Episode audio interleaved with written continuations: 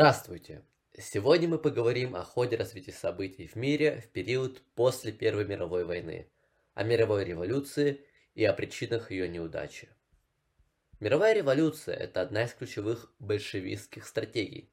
Они рассчитывали, что практически одновременно во всех передовых странах мира произойдут пролетарские восстания, к власти придут коммунистические режимы, и это позволит создать единое коммунистическое пространство вместе со странами, где уже существует развитая экономика и развитая промышленность. Эти страны впоследствии могли бы помочь Советской России, так как и Россия является более отсталой страной и сильнее пострадала от Первой мировой войны. Почему же большевики на это рассчитывали? На это были вполне понятные причины.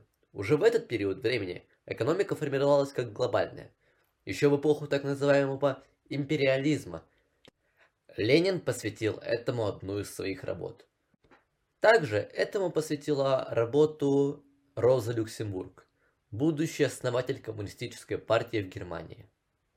То есть, раз примерно синхронно развиваются ведущие экономики, которые контролируют весь мир через колониальную систему, то и революция в одном месте вызовет детонацию. В этом большевики убедились во время Первой мировой войны, когда политическое положение обострилось почти во всех странах Европы, и довольно логично предположить, что если возмущенное население выйдет на улицу в одном месте, это смогут увидеть в другом, и также выйдут на улицы, и так пройдет революционная волна. Стоит сказать, что примерно так и произошло. В тысяча девятьсот восемнадцатом и тысяча девятьсот девятнадцатом годах по миру прошла череда революционных потрясений. Бунтовала Корея, воевала Мексика, революционные идеи были популярны в Соединенных Штатах Америки. Итальянские рабочие захватывали фабрики, не говоря уже о России и Германии. В странах бывшей Австро-Венгрии, Турции тоже были популярны коммунистические идеи. Только была одна проблема для большевиков. Эти революции не были коммунистическими. Революции были пролетарскими, но не в понятии большевиков. Для большевиков пролетарская революция – это такая революция, в ходе которой рабочие и крестьяне приводят к власти свою, настоящую коммунистическую партию. А этого как раз и не произошло. Мало того, что коммунизм не победил во всем мире, так еще он не победил нигде, кроме пределов бывшей Российской империи. И все же, сначала стоит поговорить конкретнее о Советской России в этот период времени. третьего марта тысяча девятьсот восемнадцатого года был подписан Брестский договор с Германией, согласно которому Россия теряла Польшу, территории Украины, Белоруссии и Прибалтики. Условия договора были очень уничижительными для советской власти. Поэтому сразу после заключения Компьенского перемирия одиннадцатого ноября тысяча девятьсот восемнадцатого года Германии с Антантой, через два дня эр эс эф эс эр тут же денонсировала Брестский договор, что в целом не было секретом ни для кого, и Красная Армия уже начинает наступление на Украину и в Прибалтику. Важно понимать, что все это происходит в условиях гражданской войны в России. Казалось, еще вчера Москва была в кольце фронтов, Петроград можно было назвать прифронтовым городом. Значительные силы напрягались, чтобы отбить армию Колчака на востоке и военные формирования Деникина на юге. Как и зачем Красная Армия решила пустить части своих сил в ранее оккупированной территории? Ведь немцы ушли, значит постепенно Украина, скорее всего, тоже установит свою советскую власть. Сделанное решение было важным по двум причинам. Одна из них стратегическая, другая идеологическая. Суть стратегической состояла в том, что если войска Германии уйдут оттуда, то Антанта будет пытаться продолжить свою интервенцию на территории бывшей Российской империи. Ведь она уже начала интервенцию на севере России. Что значит, высадятся войска либо в Прибалтике, либо на Украине. А это, в свою очередь, означает, что будут снабжены оружием белогвардейские подразделения и будет прямая угроза Петрограду. С другой стороны, суть идеологической причины заключалась в том, что вообще-то было бы неплохо вернуть потерянные территории и иметь возможность получать хлеб Украины, направив его в Москву и в Петроград, тем самым снизить социальный накал внутри страны. Войдя на Украину, Красная армия столкнулась с национальными движениями. На Украине довольно быстро поняли ситуацию после ухода немцев. В декабре восемнадцатого года свергли ставленника Германии гетмана Скоропадского, и к власти пришел Виниченко, социалист, который хотел установить советскую власть на Украине. Однако, чтобы эта советская власть была независима от Москвы, этот вариант развития не нравился многим. Он не удовлетворял ни Ленина с одной стороны, хотевшего единого экономического пространства с Украиной, ни лидеров Украинской Национальной Республики во главе с Петлюрой, которому была чужда идея советской власти. Он хотел создать обычную Европейскую Республику.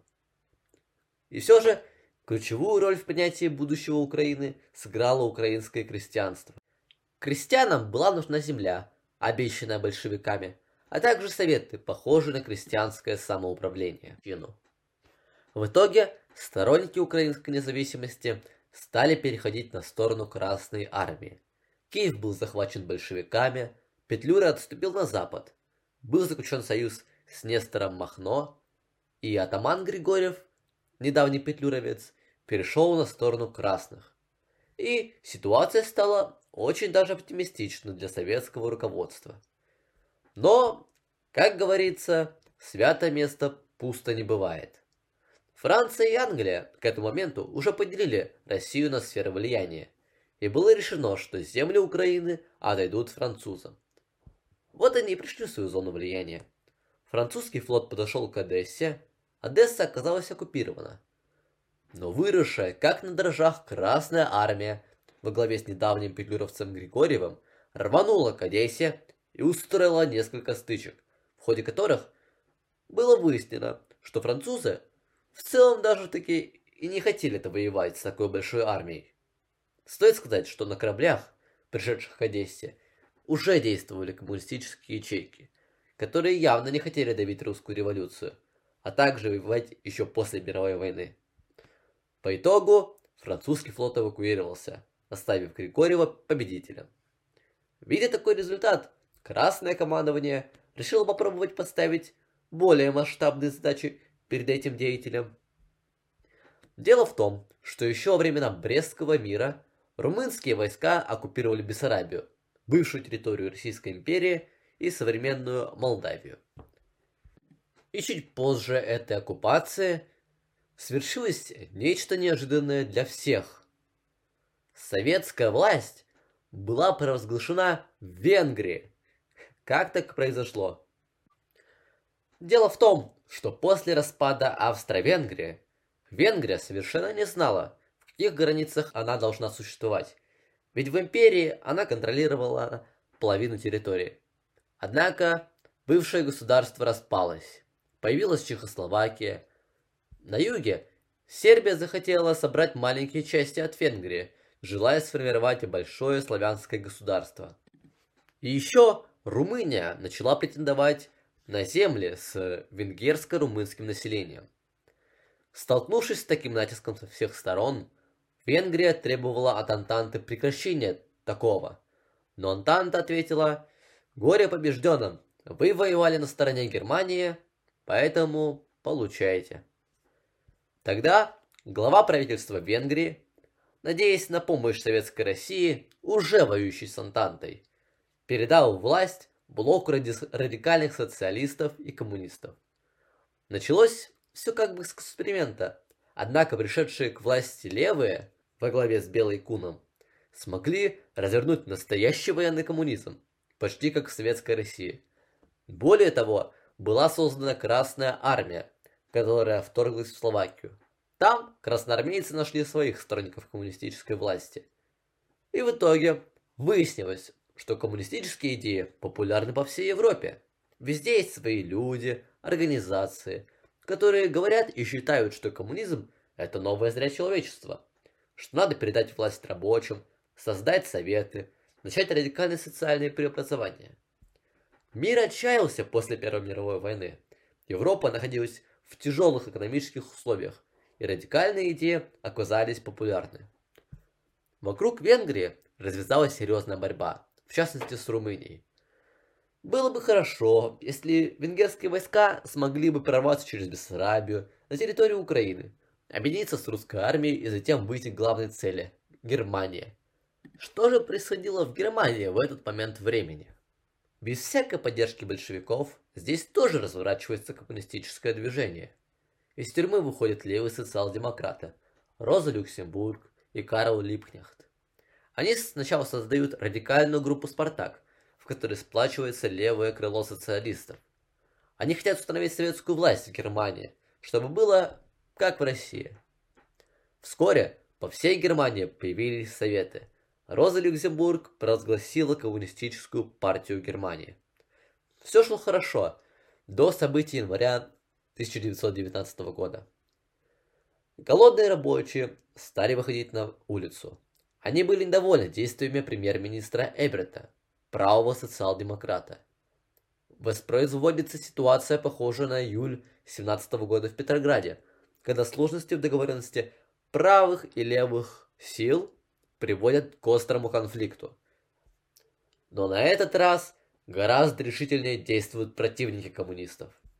Они объединяются в так называемые фрайкоры, свободные корпуса, которые не просто подавили это выступление, которое Роза Люксембург считала неподготовленным и в целом не имел никакого участия в нем. Так еще и офицерство хватает лидеров коммунистов, убивает их, и Либкнехта, и Люксембург. Таким образом, резко ослабляется коммунистическая партия. Но, несмотря на это, коммунисты все равно продолжали действовать. В Германии развернулась гражданская война. Соответственно, здесь еще слабо, но уверенно уже начинает пылать очаг мировой революции, что выглядело оптимистично для большевиков. Может, мы сможем пройти к Германии, разогнать эти фрайкоры, победить контрреволюции, думали большевики. Тем временем на юге Германии, в Баварии, провозглашается советская власть. Было с чем работать и кому помогать. Определенно был шанс для осуществления мировой революции, учитывая факт того, что в Италии до сих пор все нестабильно, а в Австрии социалисты уверенно идут к власти. Одновременно с этим начинается военная кампания в Прибалтике. В январе тысяча девятьсот девятнадцатого года латышская дивизия Красной Армии берет Ригу, получает выход к морю, а бывший правитель Национальной Латвийской Республики Ульманис бежит к окраинам, откуда вскоре он эвакуируется на корабле.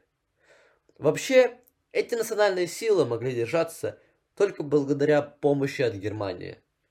С одной стороны, фрайкоры борются у себя в государстве с коммунизмом, а с другой стороны, их силы были отправлены в Прибалтику, так как Прибалтика – это дверь в Германию и родина многих членов этих корпусов. Здесь завязывается борьба, исход которой было трудно определить для всех сторон, в частности для Антанты. Нельзя забывать, что в этот момент времени страны Антанты до сих пор пытаются оторвать лакомые куски для себя. Поэтому они пошли на нечто странное для всех. Они снимают германские военные силы из Финляндии, в которой была совершена попытка революции в восемнадцатом году, и направляют эти войска в Прибалтику для разгрома большевиков. Еще вчерашние враги теперь становятся опорой для стран Антанты в борьбе с коммунизмом. В итоге, в мае тысяча девятьсот девятнадцатого года немецкие войска при поддержке латышских и эстонских сил переходят в контрнаступление, берут Ригу, и следующим шагом уже становится вмешивание в гражданскую войну в России, что они делают уже в середине мая, подходя к Петрограду. К сожалению для большевиков, не удалась затея победить с помощью Венгрии. Большевики просчитались, думая, что они могли использовать военный потенциал украинских повстанцев для того, чтобы отправить их на чужую для них территорию, в Румынию и в Германию.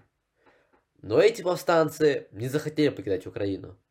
Григорьев посмотрел вокруг, увидел жесткую политику большевиков, большевиков по отношению к крестьянству с одной стороны, с другой стороны, его отправляют воевать на чуждые для него земли, с неприятной для него целью, так как он не понимал идей мировой революции. Поэтому Григорьев поднимает восстание, которое совершенно меняет ситуацию на Украине. Оно дает возможность на контрнаступление войскам Петлюра, то есть здесь война затягивается и становится фактором уже гражданской войны в России. Оказавшись без поддержки России, Венгерская Советская Республика капитулирует. В мае девятнадцатого года была подавлена Баварская Республика, и в итоге Ленин был вынужден констатировать поражение в первом натиске мировой революции. Более того, в игру вступает новое государство – Польша со своей армией.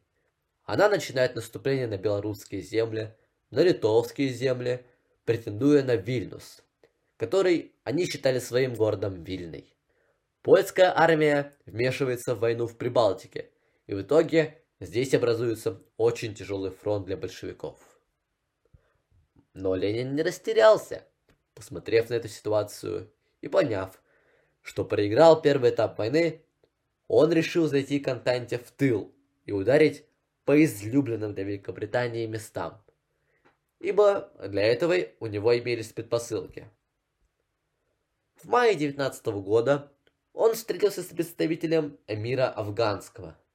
В это время он как раз разворачивает борьбу с англичанами за независимость Афганистана. И выясняется, что, оказывается, упор в мировой революции можно сделать не только на пролетариат, но и на восставшие колониальные народы, которые могут нанести такой ущерб Великобритании, что в итоге она может отказаться от интервенции в Россию и вполне вероятно захочет наладить отношения с советской властью, лишь бы она не запускала красного петуха в их колонии в Азии и дальше по планете.